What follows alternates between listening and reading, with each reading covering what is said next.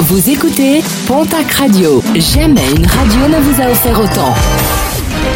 L'information locale à 9h, c'est sur Pontac Radio. Bonjour Jean-Marc Courage Sénac.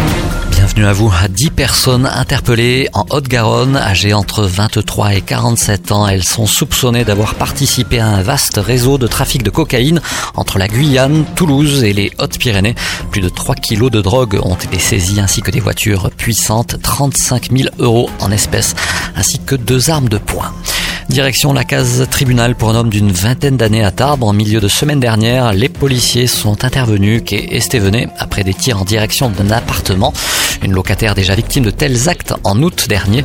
Un jeune homme de 21 ans a été interpellé et une carabine à air comprimé saisie. Ce dernier a expliqué son geste en affirmant qu'il avait tiré pour s'amuser. Deux photographes pervers interpellés en Béarn la semaine dernière. À l'Escar, un homme d'une quarantaine d'années a été interpellé vendredi aux abords du magasin Decathlon. Ce dernier est soupçonné d'avoir photographié les femmes à leur insu alors qu'elles se trouvaient dans les cabines d'essayage du magasin. Un homme de 56 ans a également été interpellé alors qu'il faisait la même chose dans un supermarché. Il comparaîtra prochainement devant la justice.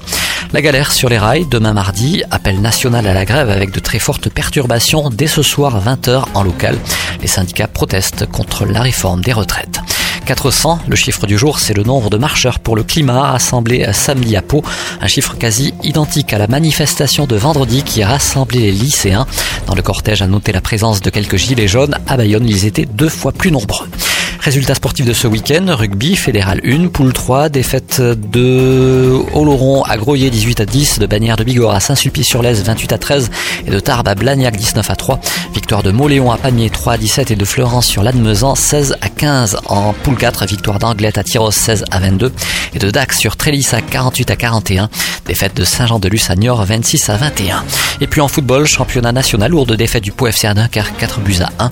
Les footballeurs béarnais désormais quatrième au classement derrière Dunkerque, leader, Villefranche et Avranches.